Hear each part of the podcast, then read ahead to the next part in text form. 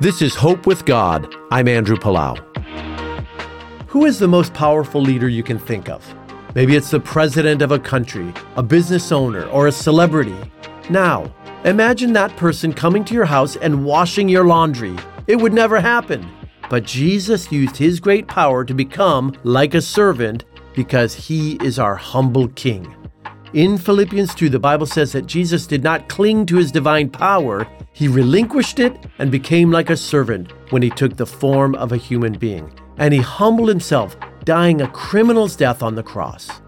Jesus didn't come with a power that dominates and controls, but with a powerful love, willing to give everything for me and for you and He wants to wash you, clean you from every wrong thing you've ever done.